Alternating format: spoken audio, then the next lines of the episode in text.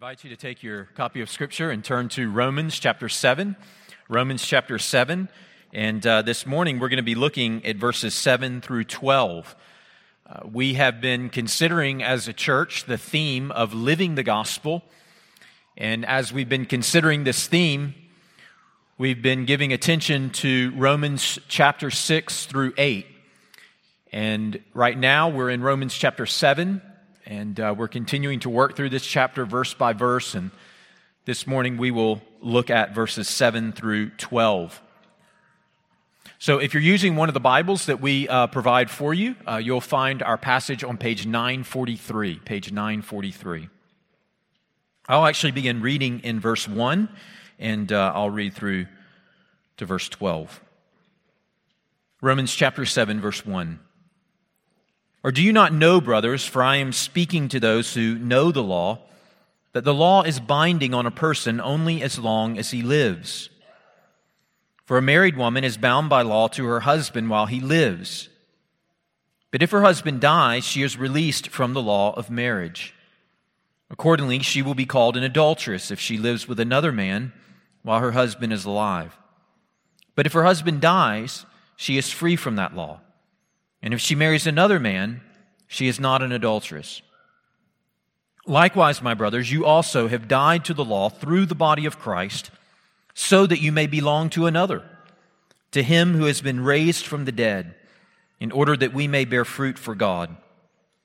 For while we were living in the flesh, our sinful passions, aroused by the law, were at work in our members to bear fruit for death. But now we are released from the law having died to that which held us captive, so that we serve in the new way of the Spirit and not in the old way of the written code. Verse 7 What shall we say then? That the law is sin? By no means. Yet if it had not been for the law, I would not have known sin. For I would not have known what it is to covet, if the law had not said, You shall not covet. But sin, seizing an opportunity through the commandment, produced in me all kinds of covetousness. For apart from the law, sin lies dead. I was once alive apart from the law, but when the commandment came, sin came alive, and I died. The very commandment that promised life proved to be death to me. For sin, seizing an opportunity through the commandment, deceived me and through it killed me. So the law is holy, and the commandment is holy, and righteous, and good. Amen. This is God's word. Let's pray. Father, we do thank you for your word, and we pray, Lord, that in these moments, as we turn to your word now, that you would lead and guide our time by your Spirit. Help us, Lord, to think carefully about your word. We pray that we would understand it faithfully. And Lord, we pray that by the power of your word, that you would awaken us, Lord, to what is true and good and right and righteous and holy. And Lord, we pray that by the power of your Spirit, we would walk in your ways and we would walk according to your word. And it's through Jesus Christ our Lord we ask it. Amen. Well, the question that Paul is seeking to answer in our text this morning is found in Romans chapter 7, verse 7. So you see it there. In verse 7, Paul says, What then shall we say? That the law is sin? Now, that may seem to be a very strange question to you. Is the law sin? And you might respond, Of course not. Of course, the law is not sin. Why would Paul even ask such a question? But if we trace Paul's line of thinking through the book of Romans, we will see that it's not unreasonable for Paul to pose this question. Now, as I seek to explain to you why it's reasonable for Paul to pose this question, I need to establish first that there is, in fact, a moral law that governs the universe.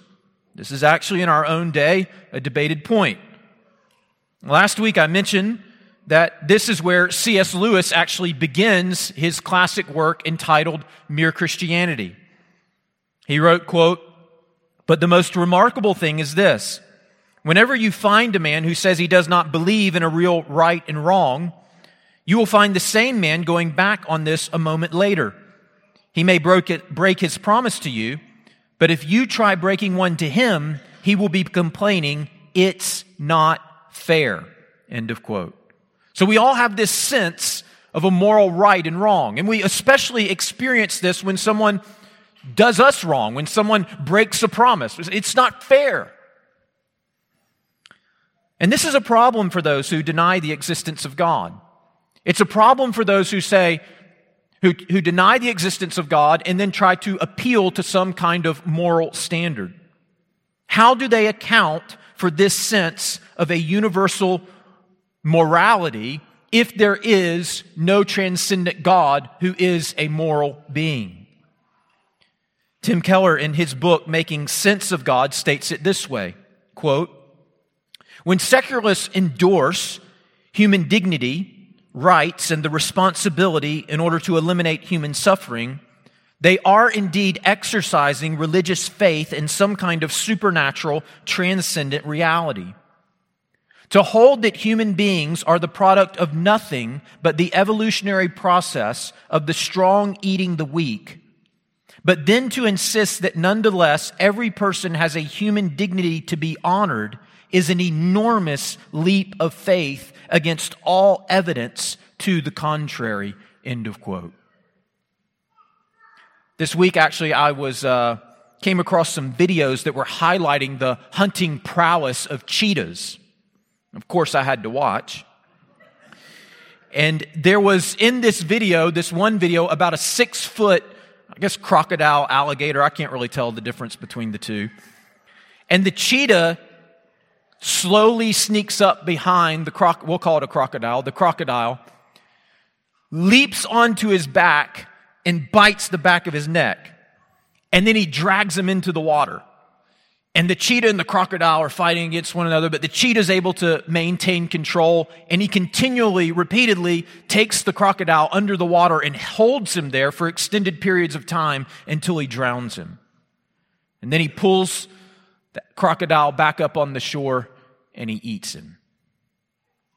Now, philosophical naturalists will point to that and say, see, survival of the fittest. And then they will tell us that this is the principle by which all things came into existence and by which all things are governed and derived. That there is no God, there is no transcendent morality. There is no ultimate lawgiver. This is it. This is the governing principle of the universe. Kill or be killed. And now to jump from that idea to the notion that every person has human dignity, Tim Keller points out, is an enormous leap of faith. Where do you base such a claim? How, given their worldview, can they make such a claim to morality that every person, regardless of how attractive they are or unattractive, how smart or dull, how athletic or unathletic, how tall or short, how productive or dependent, how successful or ordinary, all of us have inherent value. How do you get that from kill or be killed? Christianity can account for morality. And there's so much we could say about this. But the Bible teaches us that there is a God who created the universe. And this God is an eternal moral being, and his moral character is reflected in the universe that he has created. But here's the challenge. And this is part of what the Apostle Paul is dealing with here in Romans chapter 7. This moral reality exists, but the Bible teaches us that apart from divine revelation, apart from God revealing himself to us, we won't know how to properly relate to this moral code, to this moral law. So in Romans, Paul is teaching us how it is that we should think about and relate to God's law.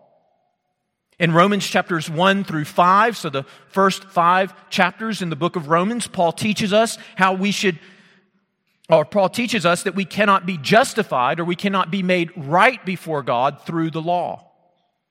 In these chapters, we read that we have broken God's law and that only Jesus lived a life perfectly consistent with God's law.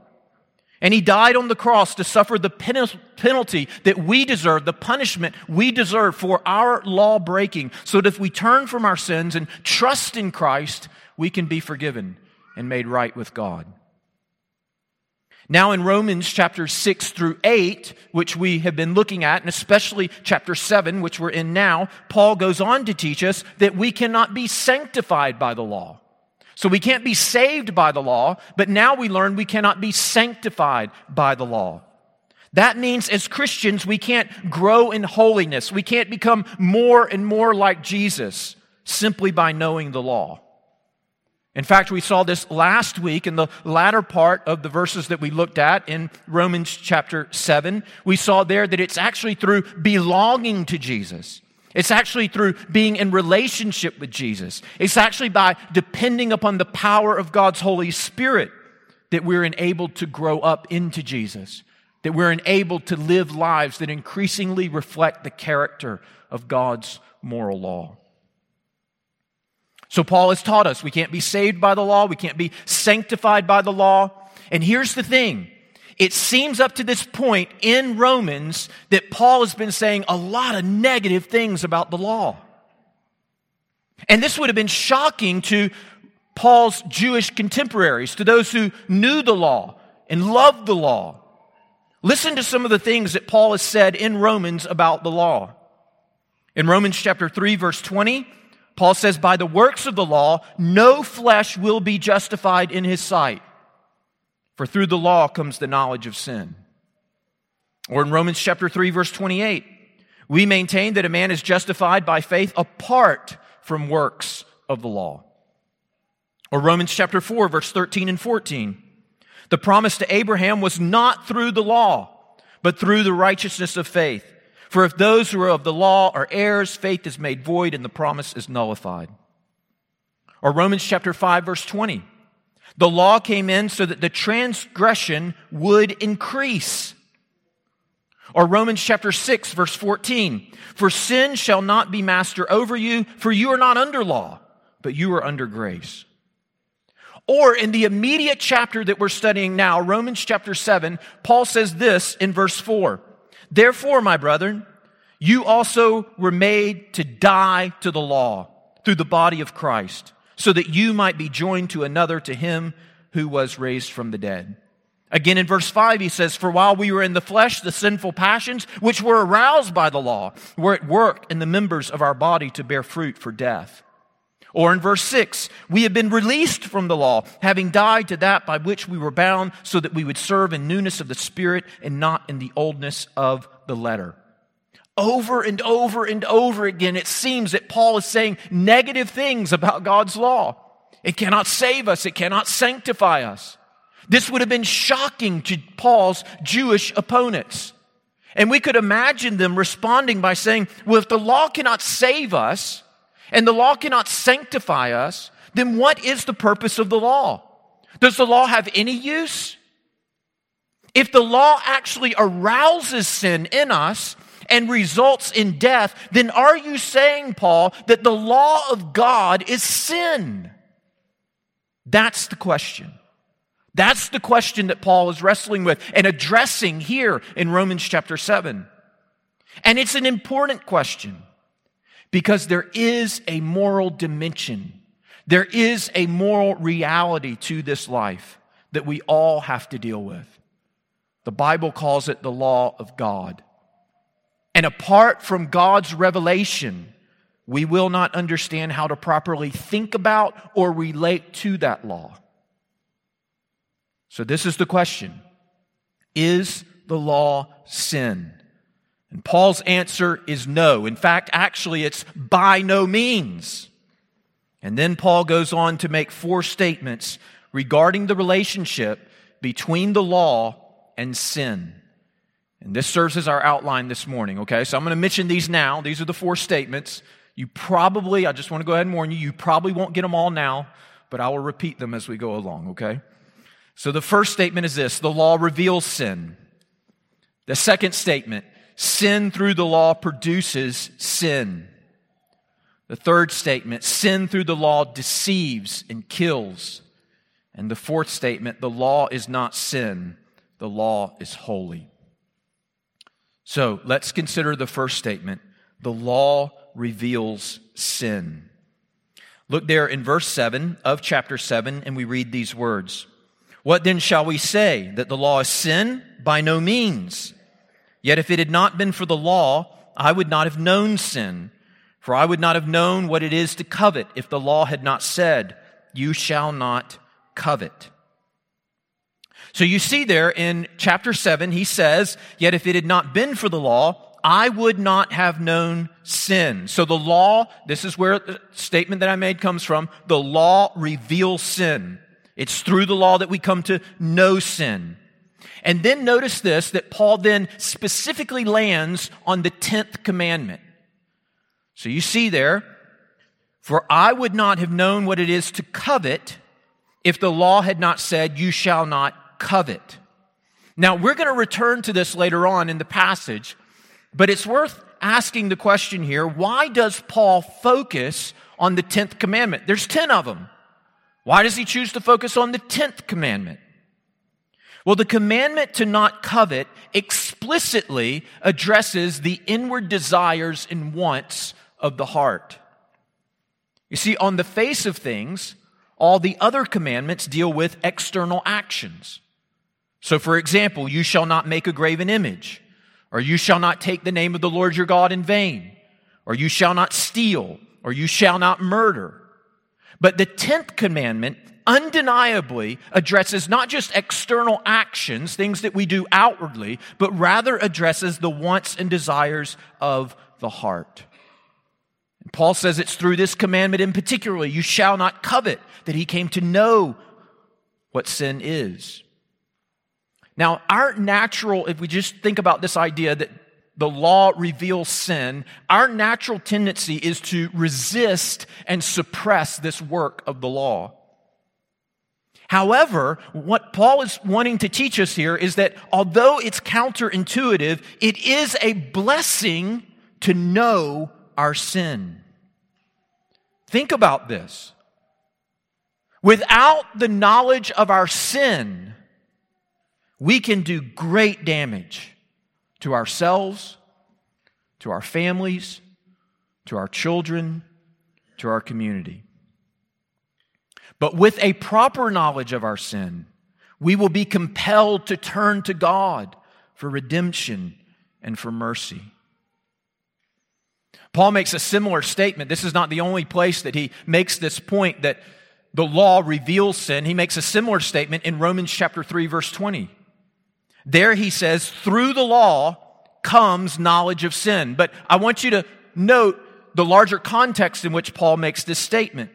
In Romans 3 verse 20, he says, For by the works of the law, no human being will be justified in his sight, since through the law comes knowledge of sin. But now the righteousness of God has been manifested apart from the law, the righteousness of God through faith in Jesus Christ for all who believe. In other words, what Paul is saying is that as our lives are put are, placed according to the standard side by side to the law, we see that we are in a deficit, that we, we don't match the standard of the law. We come up short. But it's in recognizing that that we realize we need redemption, we need salvation. And the good news of the gospel is that the Lord Jesus Christ lived up to the perfect standard of the law. He was altogether righteous. And so, in seeing our deficit, in seeing our deficiency, if we turn to Him and trust in Him, He will grant us His perfect righteousness so that before God we are declared justified. The law reveals sin, and it is a blessing to know our sin if we turn to Christ in faith. Second principle is this sin through the law produces sin. Sin through the law produces sin. Look there in verse 8. But sin, seizing an opportunity through the commandment, produced in me all kinds of covetousness. For apart from the law, sin lies dead. So notice the principle here. The law is not sin, but sin co opts the law to produce sin in us. Now, again, this statement that Paul is making here, you've got to think about this in particular from kind of the mindset of Paul's Jewish opponents. This statement would have been shocking. And in some ways, it's shocking to us today. Notice, Paul does not say, through the commandment, I forsook covetousness and I learned what it was to be content and joyful. Now, we might think that's what Paul would say, but that's not what Paul says.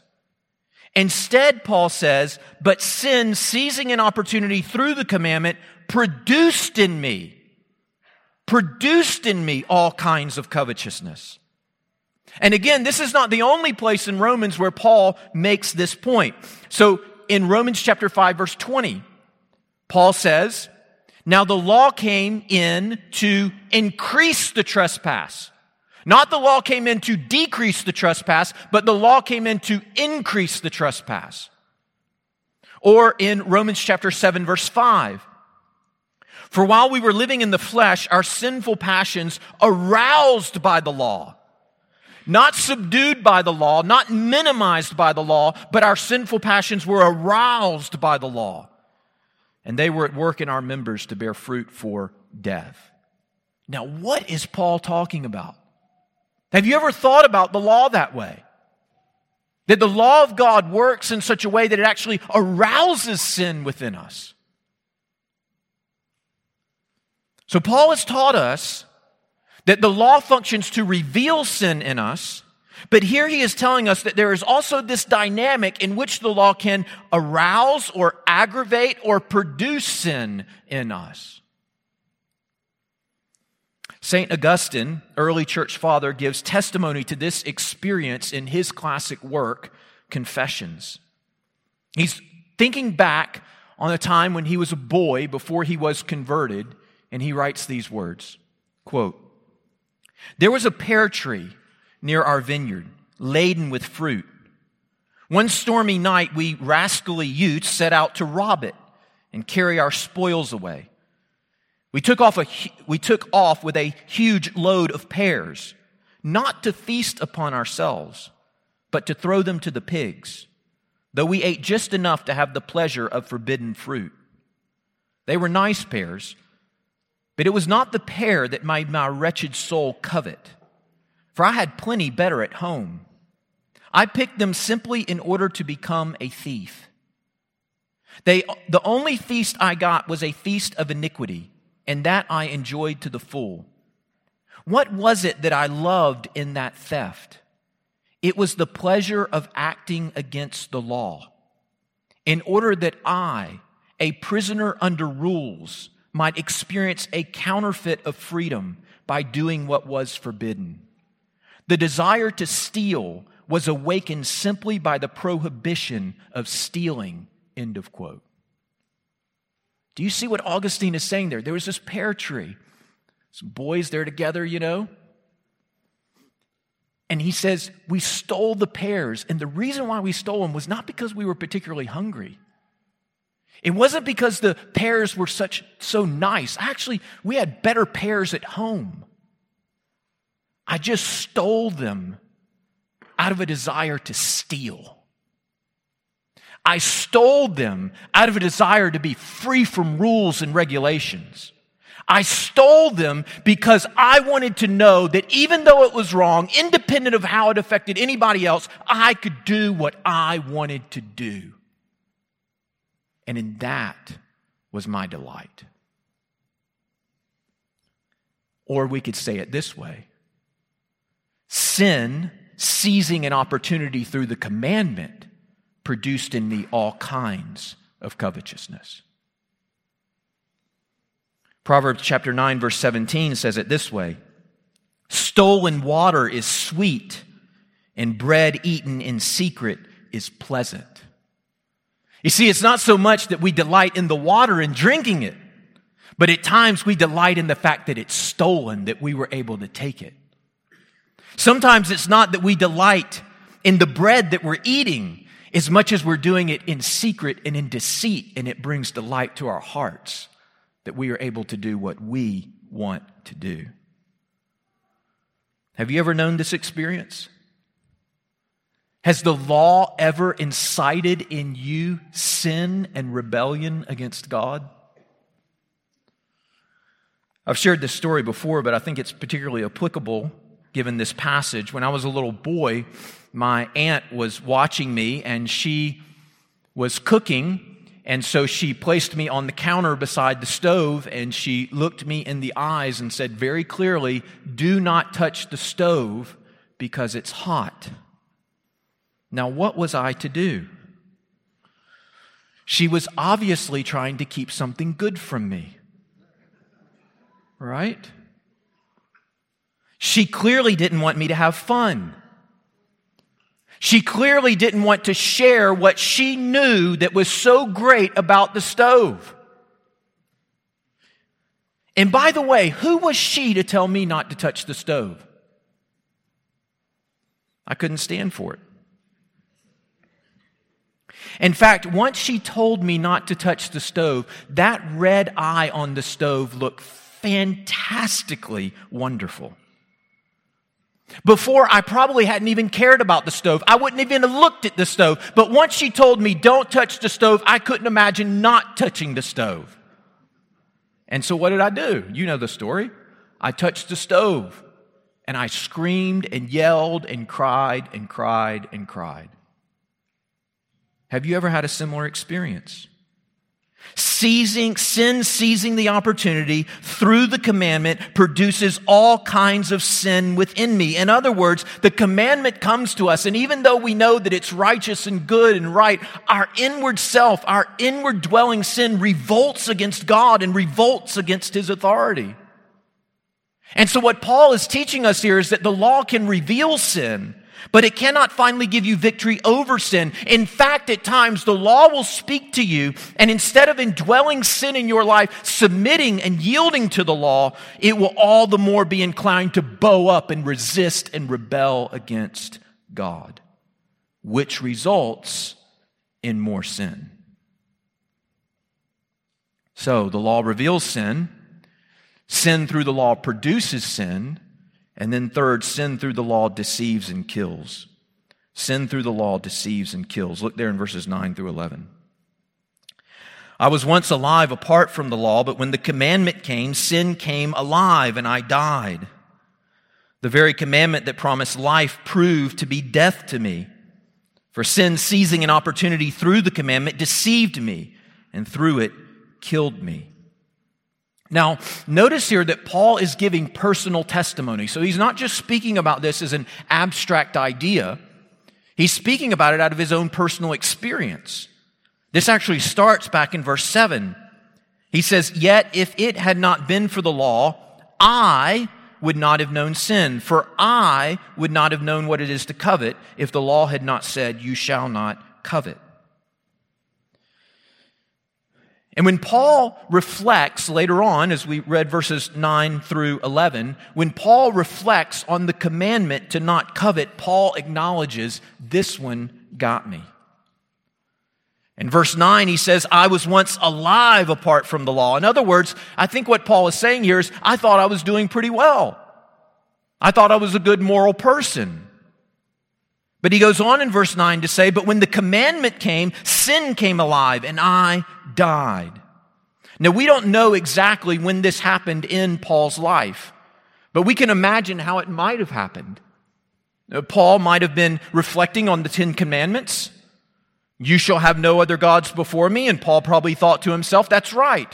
I can't even think of the possibility of bowing down to another God and worshiping him. I worship the God of Israel. And then he thinks, okay, working through the commandments, you shall not take the name of the Lord your God in vain. And Paul says, no, I'm not careless with God's name.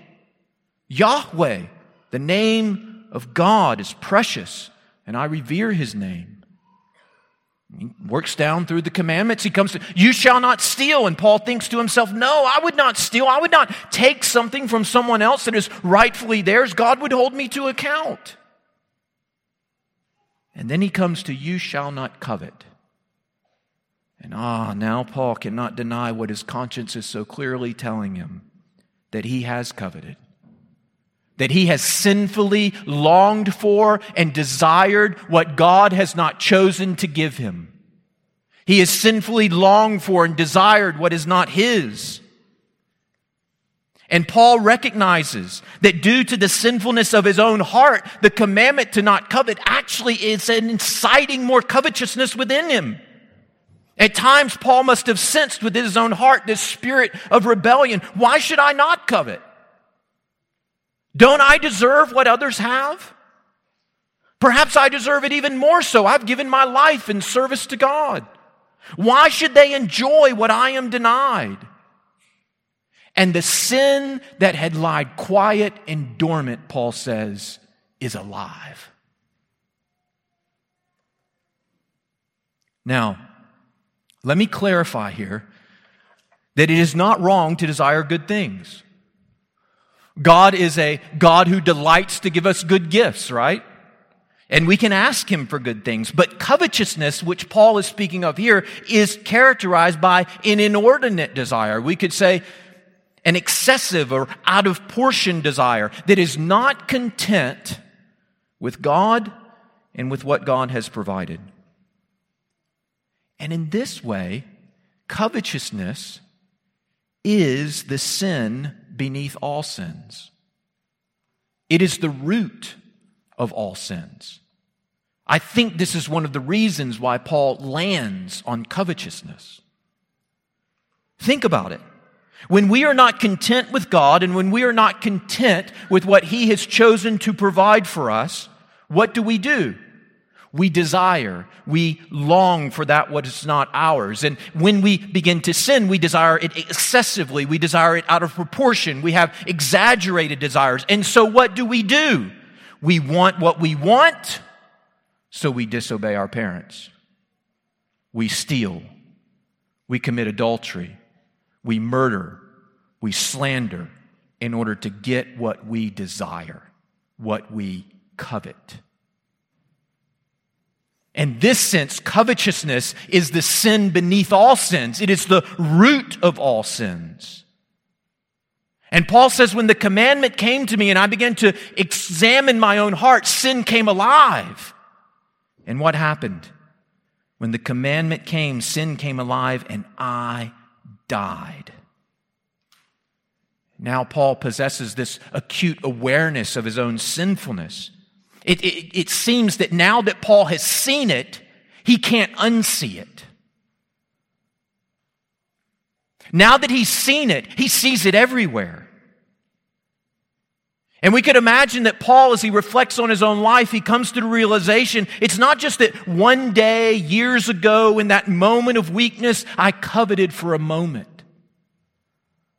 But no, as I reflect upon my life, I realize that my heart is full of covetousness. That in so many ways my life has been characterized by covetousness. And this is what Paul means when he says, I died.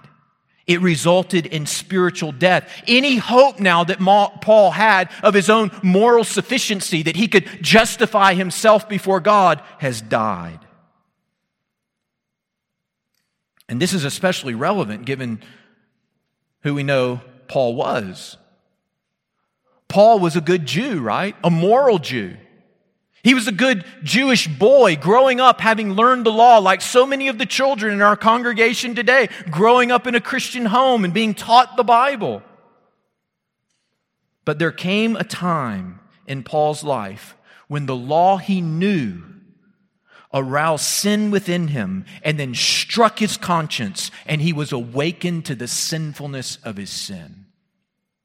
He was awakened to the gravity of his sin, of his rebellion against God. And it was only then that Paul came to know and experience God's grace and salvation. And listen, my friends, if anyone is to become a Christian, they must first encounter the reality of God's law.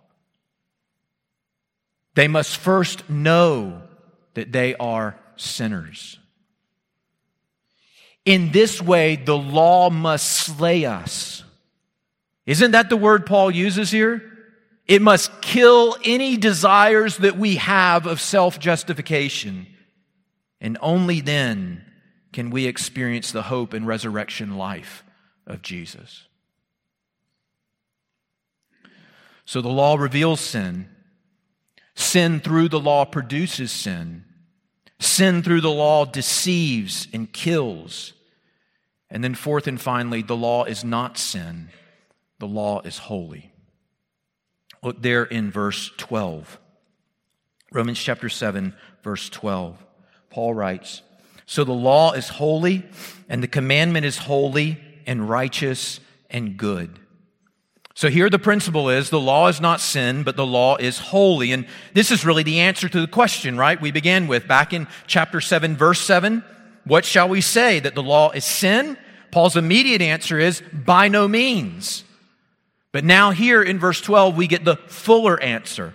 So the law is holy and commandment is holy and righteous and good. In other words, what Paul is saying here is the law, at the end of the day, the law is not the problem. Sin is the problem.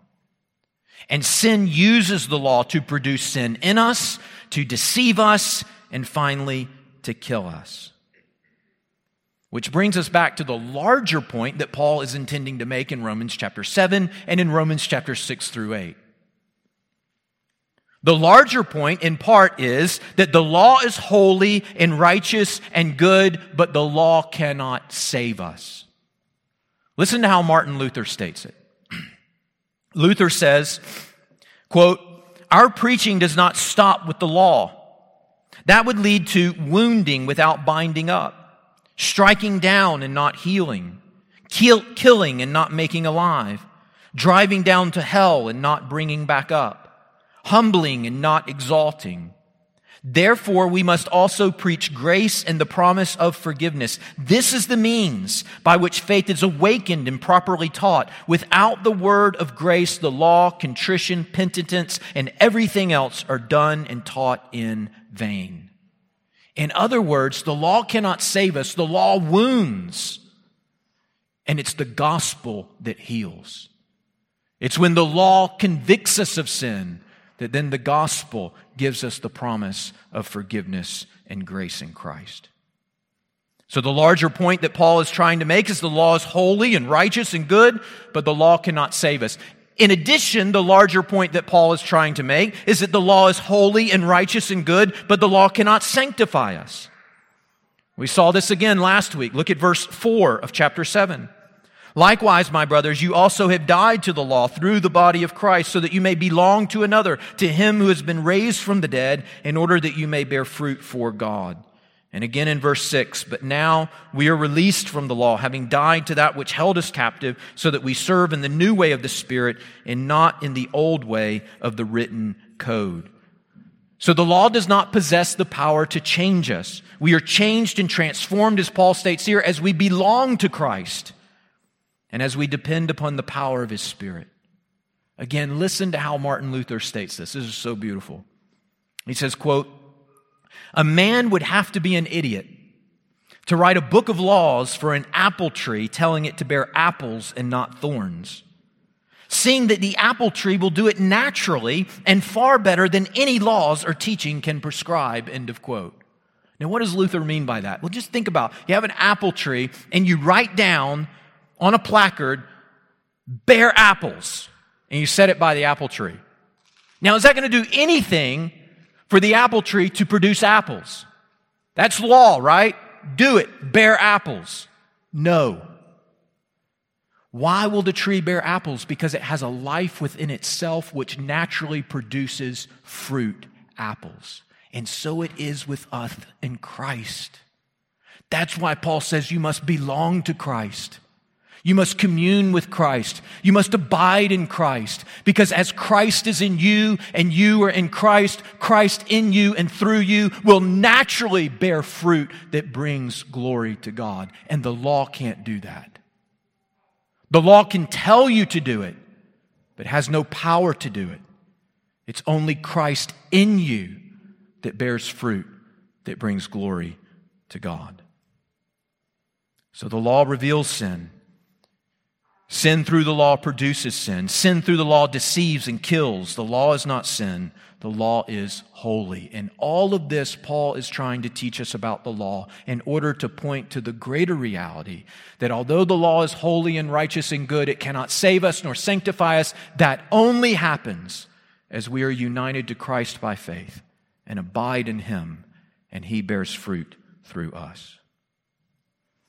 In a few moments, we're going to take communion together.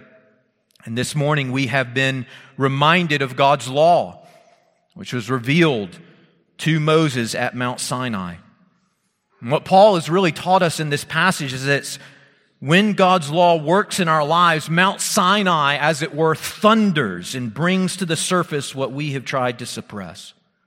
And our consciences are stricken at Mount Sinai, we come to realize, like never before, that we have transgressed God's law. We are sinners. We are guilty. We deserve God's judgment. This is what it means that the law kills. But in the Bible, there is another mountain that corresponds to Mount Sinai, and that is Mount Calvary.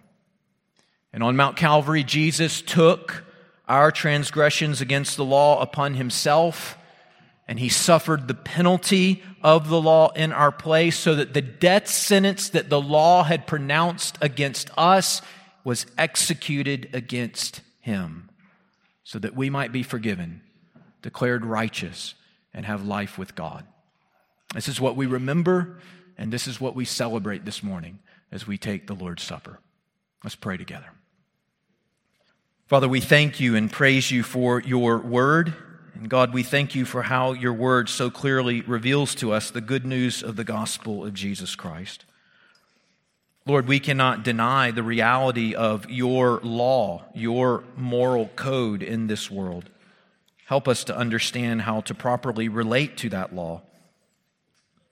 Lord, we pray that we would humble ourselves and receive the conviction of the law but then, Lord, we pray that we would not look to the law to justify ourselves or to make ourselves more like Christ, but rather look to Christ in faith, knowing your true forgiveness in Him and knowing the power that He gives us by your Spirit to walk in newness of life.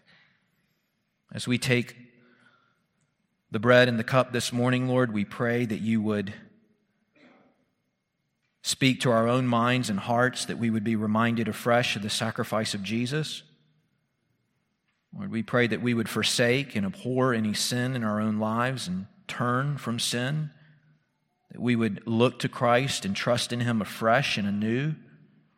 And Lord, we pray that you would fill us afresh with the hope of your mercy and grace and redemption, of your full forgiveness, and help us to walk in the joy that you have granted to us in the sacrifice of your Son.